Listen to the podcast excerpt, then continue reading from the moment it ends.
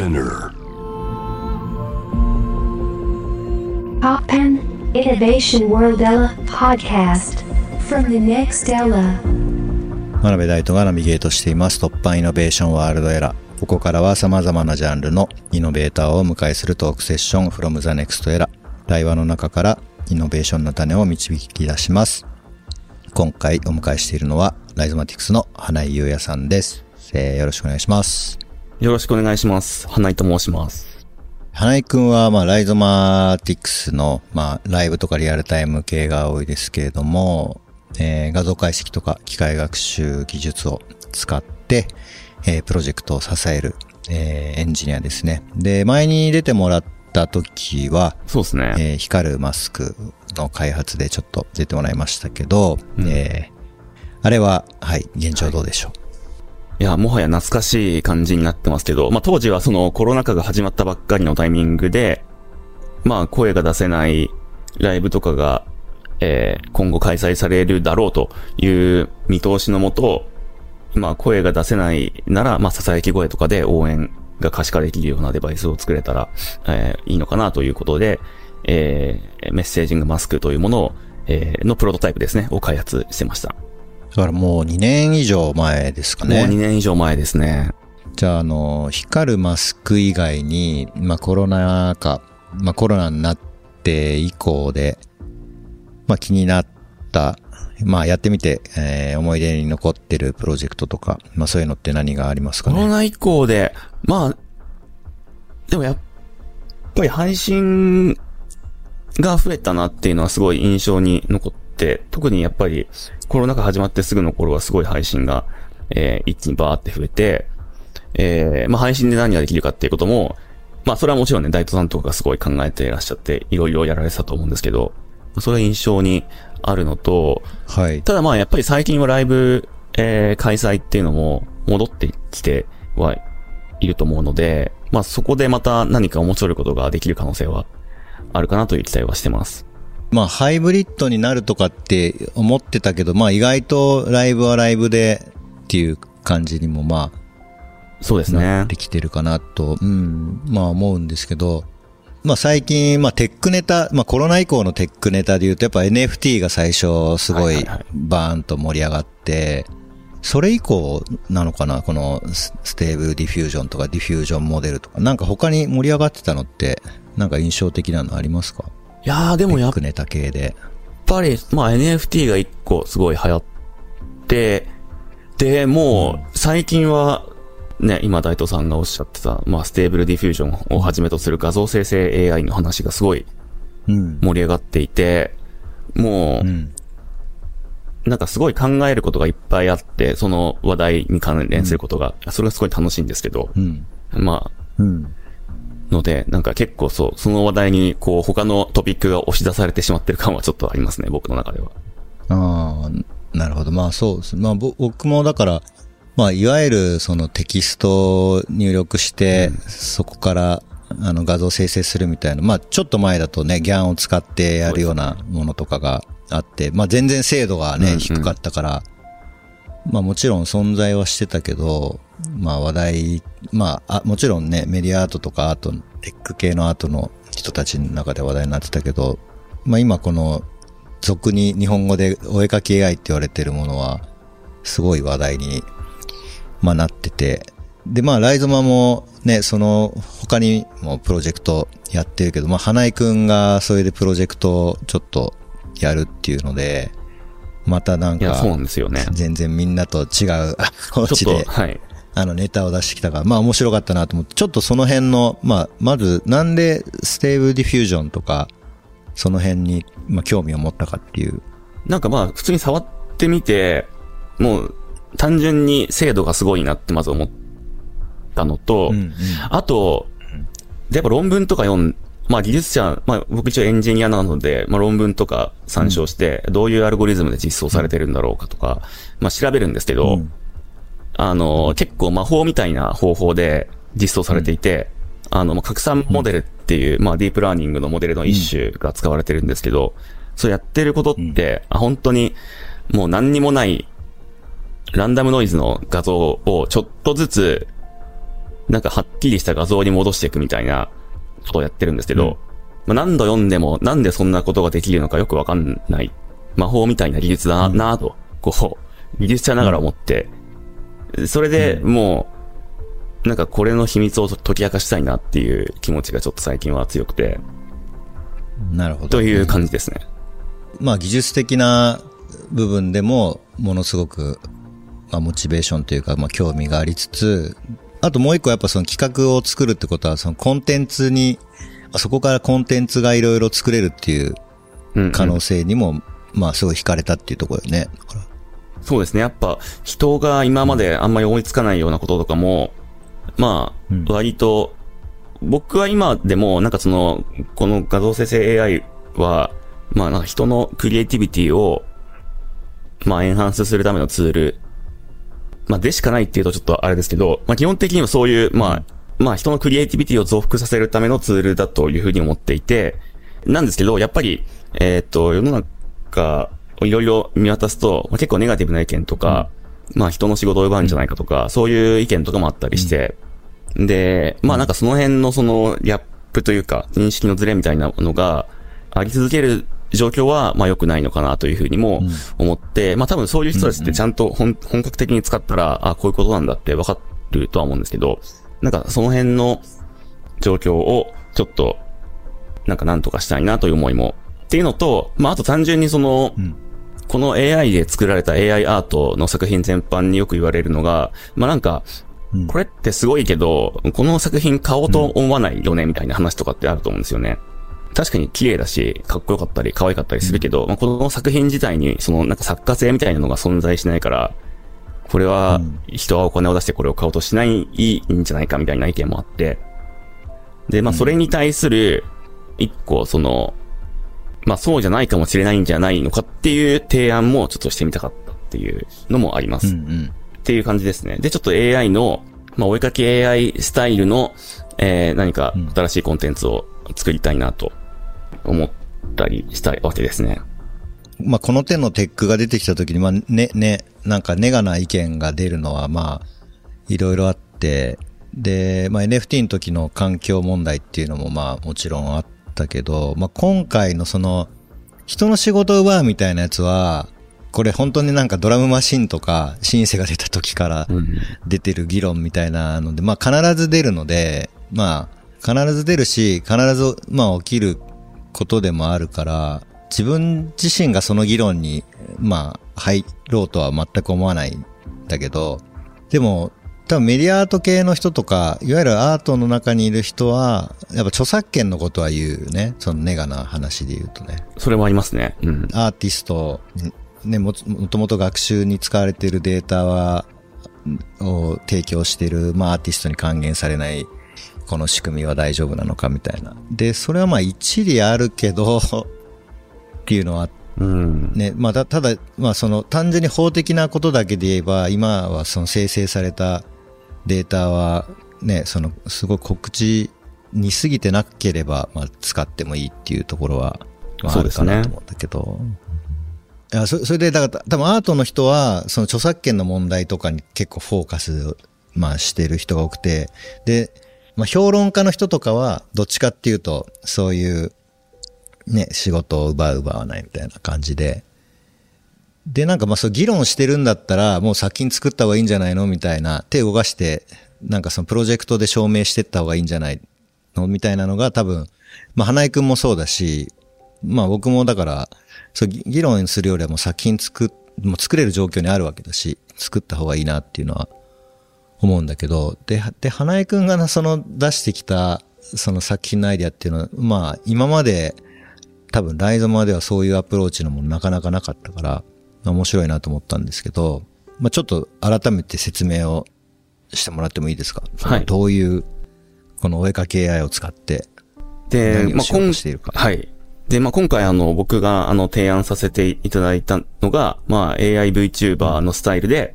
やると、まあ、お絵かき AI VTuber で、まあ、あの、一応もう Twitter とか YouTube のショート動画は少しずつ投稿してるんですけど、まあ、エランミツアっていう名前で、えー、活動している AI VTuber のプロジェクトになります。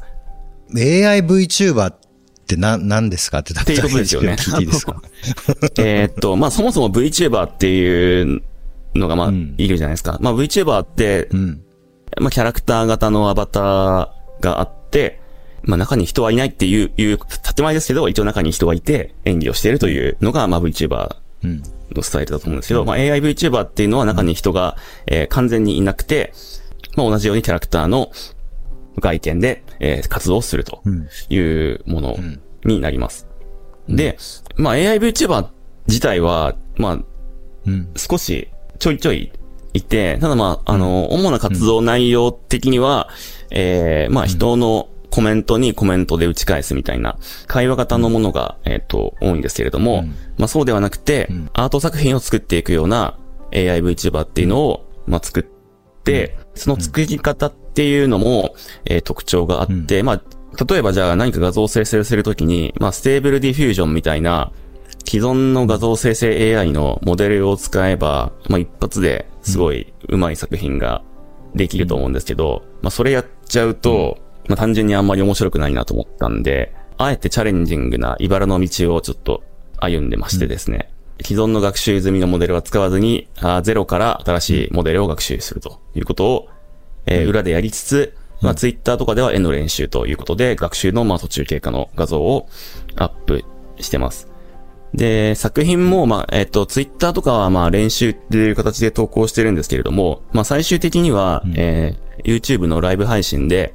視聴者の方の皆さんのコメントを拾いながら、まあ、少しずつ一個の作品を作っていくっていう、えっ、と、形にしたいと思ってます。で、まだちょっと、初回の配信はまだこれからというステータスなんですけれども、まあ、10月中にできたらいいかなというふうに、えー思ってます。だからその既存のモデルじゃなくて、まあモデルを、まあ作るっていうところが、まあ一つポイントになるっていう感じかね。そうですね。で、あと、もう一個、えーっと、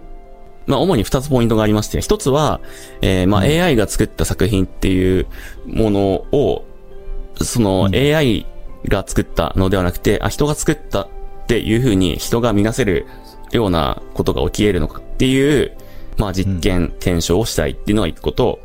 で、そのためには、えっと、今の画像生成 AI って、多分、まあ、うん。何かテキストで命令文を打ち込むと、まあ数秒数十秒で、いきなり完成された画像がバンって出てくると思うんですけど、まあ今回の、えープロジェクトでは、まあいきなり完成した画像が出てくるのではなく、ちゃんと普通の人が絵を描くような順番で、うん。絵を描くと、絵を描くような様子が見せられるような状態にしたいと思っていて、うん。まあそこの作業工程を見せるっていう部分も、えー一個ポイントになると思います。で、もう一個が、えっと、うん。まあ、集団で一つの作品を作るっていうこと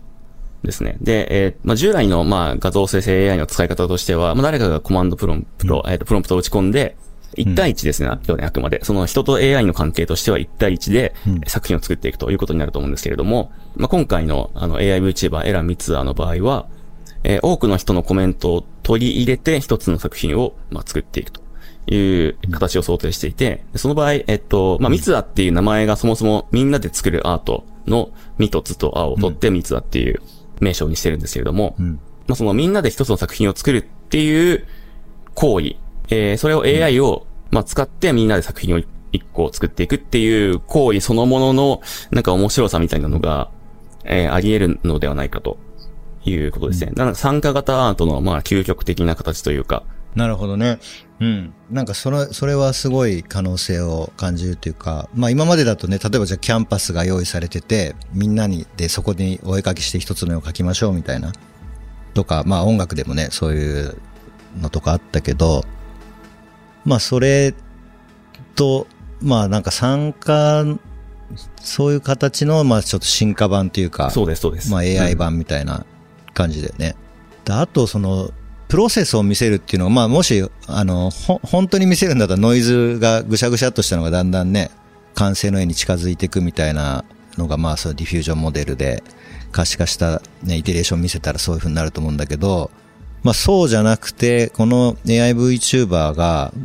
プロセスを見せるっていうのは、どういう風に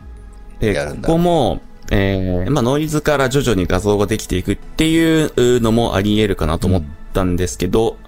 えー、まあ、こ、そこはあえて隠蔽して、仕組み的にはもう最初に完成した絵があっって、まあ、そこから逆算して、うん。して、作っていく過程をまた生成していくっていう形に、えーしていて、で、その場合はもう本当に人が書くのとなるべく似せられるような、えー形で、まず下書きをして、えー線を書いて、で、色を塗っていくみたいな感じで、えー一個の作品を作るっていう風に、現状はしています。画風、まあだ、ね、その、生成系だと、本当実写に寄せていくか、それともなんかそれが、ね、ススタイルって言って、じゃあ、誰々が描いた絵に似せるとか、まあなんかね、そういう指定をすると、本当ゴッホが描いた風な絵になるとか、いろいろ、あると思うんだけど、その画風みたいなのも、みんなで作っていくっていう感じなのかね。本当は、えっ、と、実は、えその学習に使う画像そのものもツイッターで募集しようと最初はしていて、ただちょっとそこは今、まあ、ガイドラインの制定とかが間に合わず、今は、えっ、と、単語をハッシュタグ好きツイートで募集して、えーその単語から、えー画像検索で得られるような画像を、まあ、学習に使って、うん。えーいるんですけど、本当は、この、三つちゃんに何をお勉強してほしいかっていう画像そのものを渡せるた方が、まあ、より直接的な画風の、の勉強には、まあ、なるなと思いつつ、まあ、今そこは、えっと、テキストをベースに、えそこから、その、そこからそ想像されるような画像を、えー検索で拾ってくるっていう風な、えープロセスにしてますね。な、なんでちょっと、うんうん。うん、まあ、そこから新しい画風が生まれるかっていうのは、まだやってみないとなステータスですね。うんうんうん。なる。まあでもこのね、三、まあみんなでお絵描きとかみんなでなんか作るみたいなのの、まあ新しい形になる可能性がなんかある気がするので、ちょっとすごい楽しみなんだけど、最終的に出てくる、まあ、なんだろう、パフォーマンス的なものをみんなで眺めるのことになるのかね。その描いてる様子とかを。まあ、そうですね。24時間ずっと書き続けてるみたいな。あ、そうです、そうです。でえー最終的に、まあ、おそらく最初は、その 2D で配信を始めると思うんですけど、まあ、最終的に 3D のキャラクターができたら、まあ、僕結構なんか、あの、なんか YouTube とかで、なんか DIY とかのタイムラプス動画とか、見たりするのが好きなんですけど、なんかそういうノリで、なんか、こう、物がちょっとずつできていくのを、もうたただひたすら、こう、配信するみたいな、あのうんうんう、ん。スタイルもあり得るのかどうかみたいなところをちょっとやりたいなと思ってます。あの、なんか普通 VTuber ってコメントに、うん。まあレスしたりとか、なんかその結構、やっぱ、えっと、視聴者さんとどうやってコミュニケーション取るかみたいなところに割と重点が置かれてると思うんですけど、まあそれも確かに大事だと思うんですけど、まあそれもありつつ、もうただひたすら作業してる様を流し続けるっていう、なんかそういう、そういうスタイルはどうかなと思ってるんですけど、どうですかね？な。んかその、僕はそ普段見てる YouTube とか、まあ、すごい限られてるから、あんまり、いわゆるライバーさんのやつとかって、ほんとちょろっと覗くぐらいしか知らないけど、でも、やっぱりその、コメントしたりとか、そういうのに対して、まあ、リアクションするっていうのがすごい、まあ、メインにはあると思うんだけど、まあ、好きで見てるのはやっぱゲーム配信とか見てて、まあゲーム、基本的にはゲームしてるんだけど、でまあ、あの、雑談しながら、でまあコメントも拾いながらみたいな感じで、なんかコメントを拾うっていうのがやっぱすごい大事なことなんだろうね。なんかねうん。。まあ、なんで今回はそのコメントを拾うっていうのは全部その作品に反映させるような形で、はいはい。うん。分かりづらい感じにはなっちゃうかもしれないんですけど、一応そのコメントはそういう形で拾うような形にしようかなと思っております。で例えばどんなコメントが想定されるんだろう。どうですかね？でも、まあ、ドラえもんの絵描いうんうんてみたいな。いや、なんかそこは、あの、ある程度時間で、まあ、あの、明確にそのメインテーマを、その募集する時間っていうのがまず、まずあって、えー、メインテーマ募集したら今度はサブテーマ。で、えー絵を描き始めたら今度はその、まあ、絵に対する感想を随時受け付けることで、その絵をどうブラッシュアップするかとか、そういうのを決めていくみたいな、えーイメージですね。うん。ただ本当にそのコメントもどういうコメントが来るかとかも正直やってみないとわかんないんで、なんか、本当にもう本当実験、実験、実験って感じですね。配信を、まあ、するだよね、だから最初はね。そうですね。で、それは今の予定だと、この放送が10月の頭です。で、配信の予定がまあ、10月の中旬ぐらいにできたらいいかなと思っております。10月の中旬ぐらい。ちょうどあの、そう、あの、またこの後話すと思うんですけど、ディスクリートフィギュアーズのツアーが10月にあって、まあその合間ですね、ぐらいを目指して。うーん。じゃあディスクリートのちょっと前。ってことは日本にいないのかな、花井、あいや、日本にちょうど帰国して、日本にいるタイミングうん。ぐらいを、はい目指しております。じゃあちょっとそれは楽しみに。はい。で、してますまあ、あの、これそうなんですよ。で、ぜひ、もしこの放送を知って興味を持った方は、うん。ツイッターのアカウントとかをフォローしていただけると大変嬉しいです。はい。ちょっとアカウントもじゃあ、言ってもらっていいですか？はいい。あの、まあ、エラン・ミツアーで、えー、絵が、まあ、あの、お絵描きの絵。で、ランが藍色の愛を音読みしてランですね。で、ミツアーがカタカナでミツアーで、えー、ツイッターのアカウント名は、そのままエラン・ミツアーで、エラン・ミツアーのラが L です。なんで、E-L-A-N、M-I-T-S-U-A で、エラン・ミツアーです。はい。よろしければ、応援のほどよろしくお願いします。はい。じゃあ、お願いします。フォローしてなかったんでフォローします。ありがとうございます。はい。一曲お届けした後も、ライドマティクスの花井優也さんにお付き合いいただきます。突破イノベーションワールドエラー、真鍋大斗がナビゲートしています。今回の From the Next Era、今回はライゾマティクスの花井優也さんをお迎えしています。後半はスポーツとテクノロジー、そして花井さんが今活躍されているステージの扉を開けた突破ストーリーを伺っていきます。ということで、まあ一回もう一段落したプロジェクトではありますけれども、ちょっと Fencing Visualized プロジェクトについて、えー話していきたいと思います。で、まあこのプロジェクト自体は、まあ花井くんが Rhizomatiks に入る前から、えーまああって、まあその頃はまあ僕が割とソフトを書いたり映像やったりしたんですけど、まあ花井くんが入ってきて劇的にプロジェクト難易度が上がったというもので、はい。ちょっとその難易度が上がったところからの話をちょっと今日は主にしていきたいと思います。じゃあちょっとプロジェクトの概要、これも花井くんからちょっと話してもらおうかな。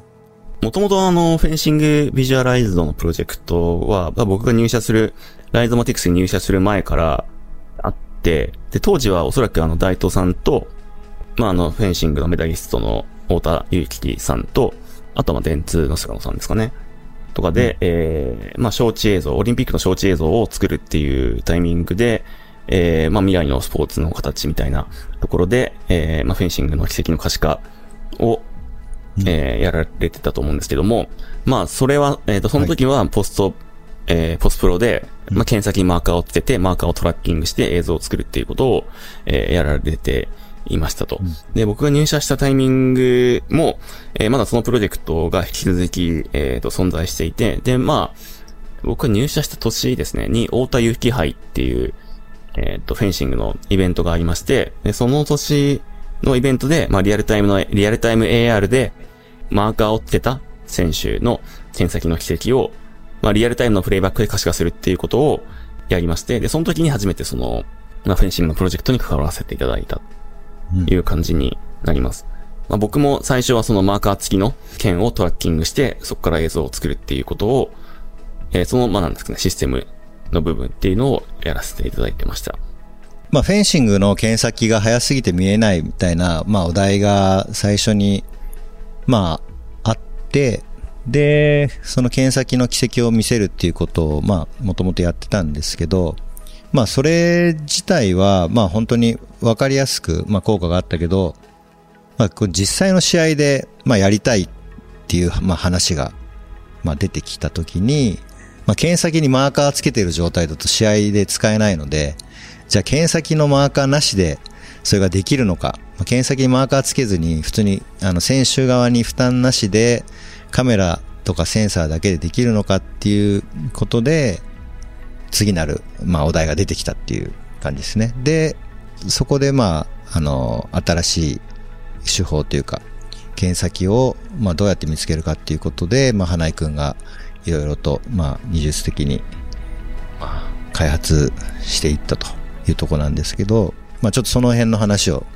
じゃあしてってください。はい。で、ちょっと専門的にはなってしまうんですけれども、えー、まあ当時が、そのちょうどディープラーニングの技術が、えー、まあちょうど出始めて、で、ディープラーニングによる、その、物体検出技術っていうのが、あの、出始めた時期だったんですよね。で、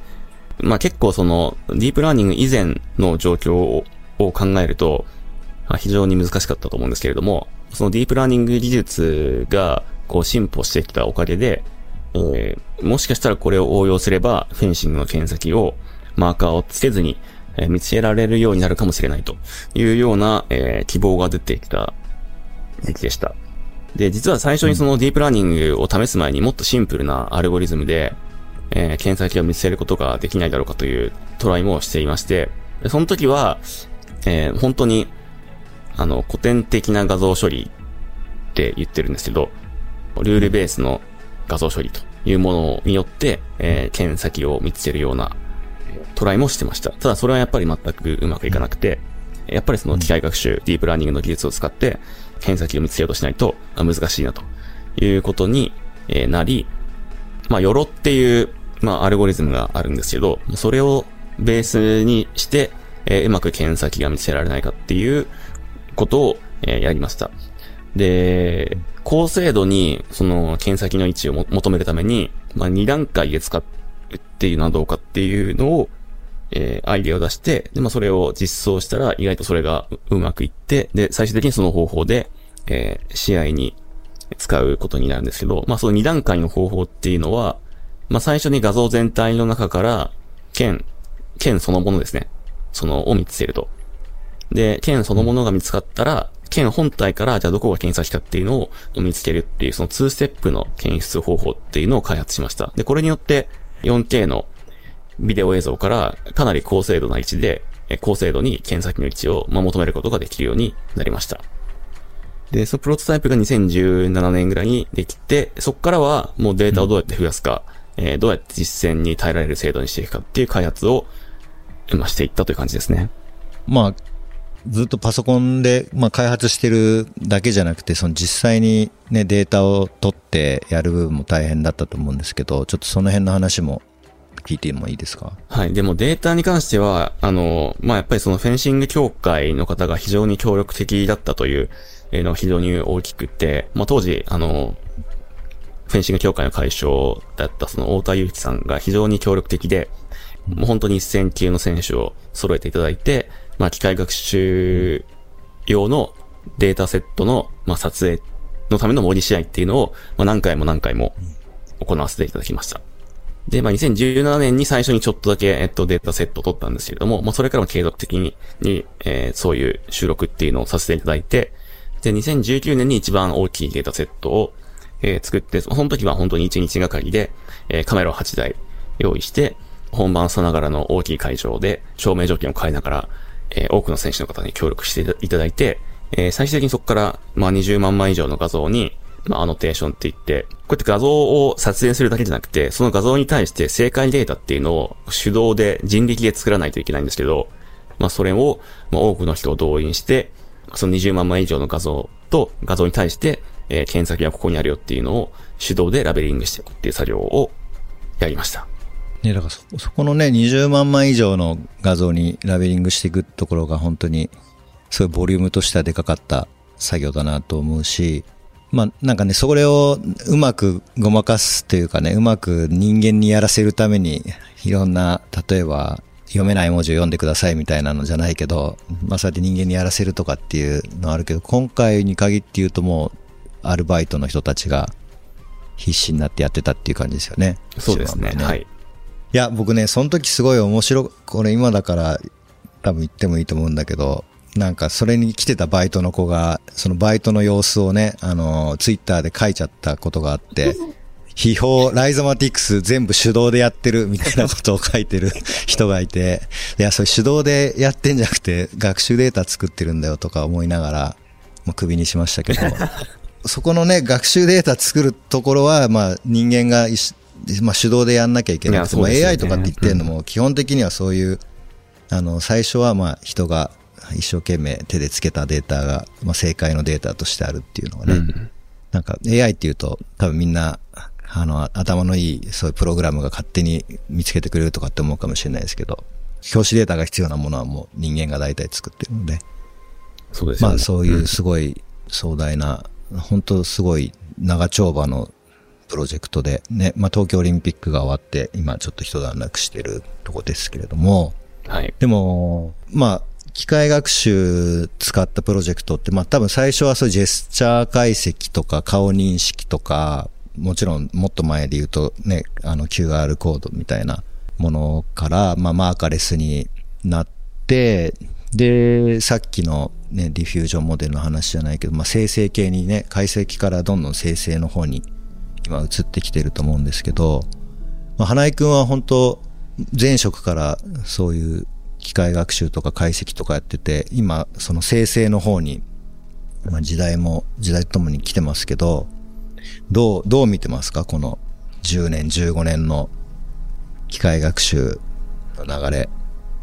いやもう、深層学習のモデルが、本当もう当たり前のように使われ、そして、あともうここ数年の動きで言うと、やっぱりその、まあ、 OpenAI とか、割とその、本当にお金をかけてたくさん研究開発して、その上にすごいマシンパワーというか、リソースを使って、えー、トレーニングしたモデルを、まあ、景気よく公開するみたいな、まあ、 Stable Diffusion とかもまさにそうですけど、そういう流れが続いてるっていうのは結構、なんか面白い流れではあるなというふうに思っていて、なんかこっからまた新しいことがいろいろ、なんか生み出せそうな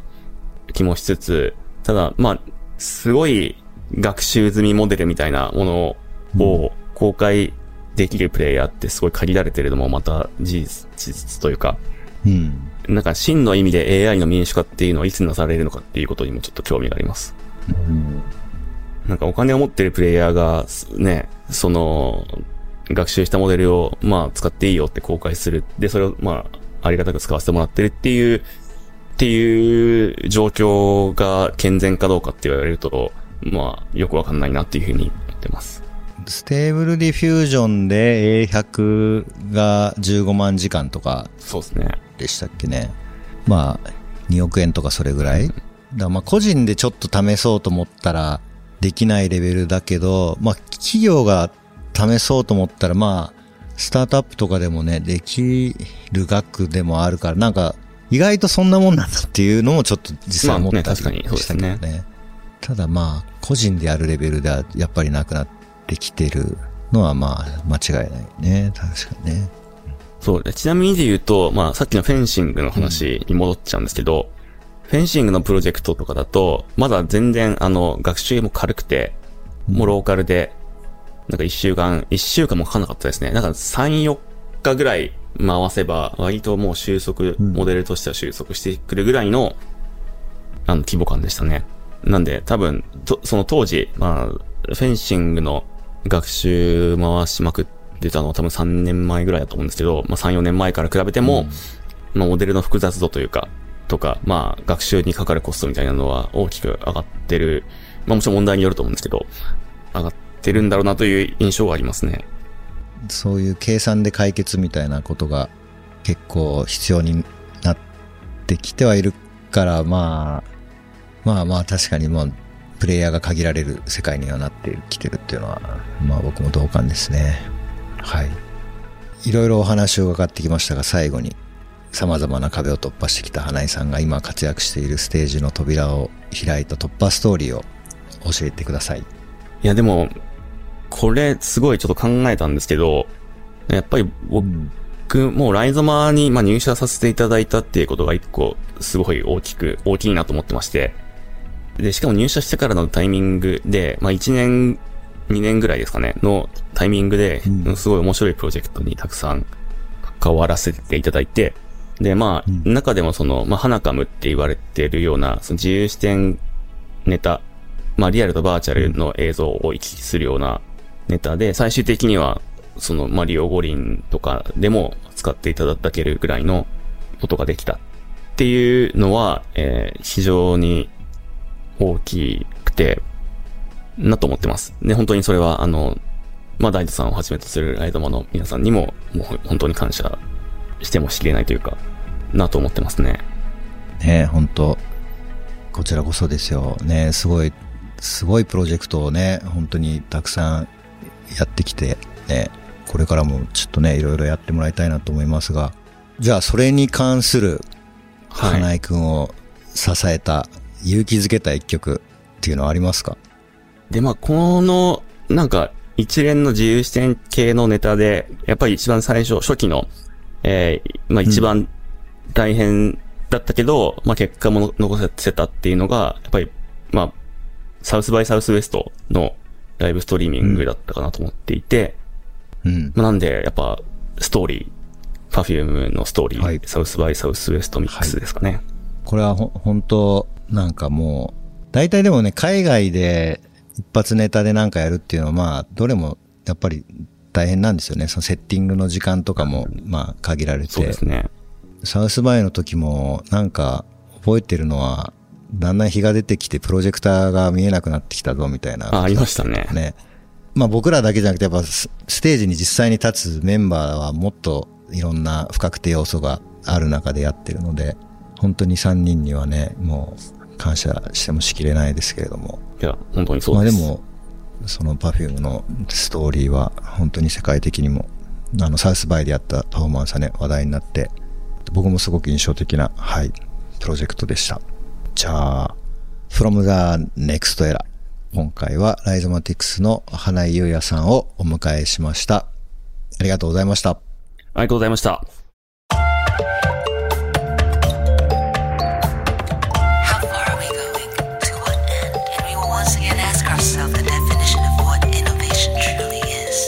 You're listening to J-Wave Innovation World Era podcast.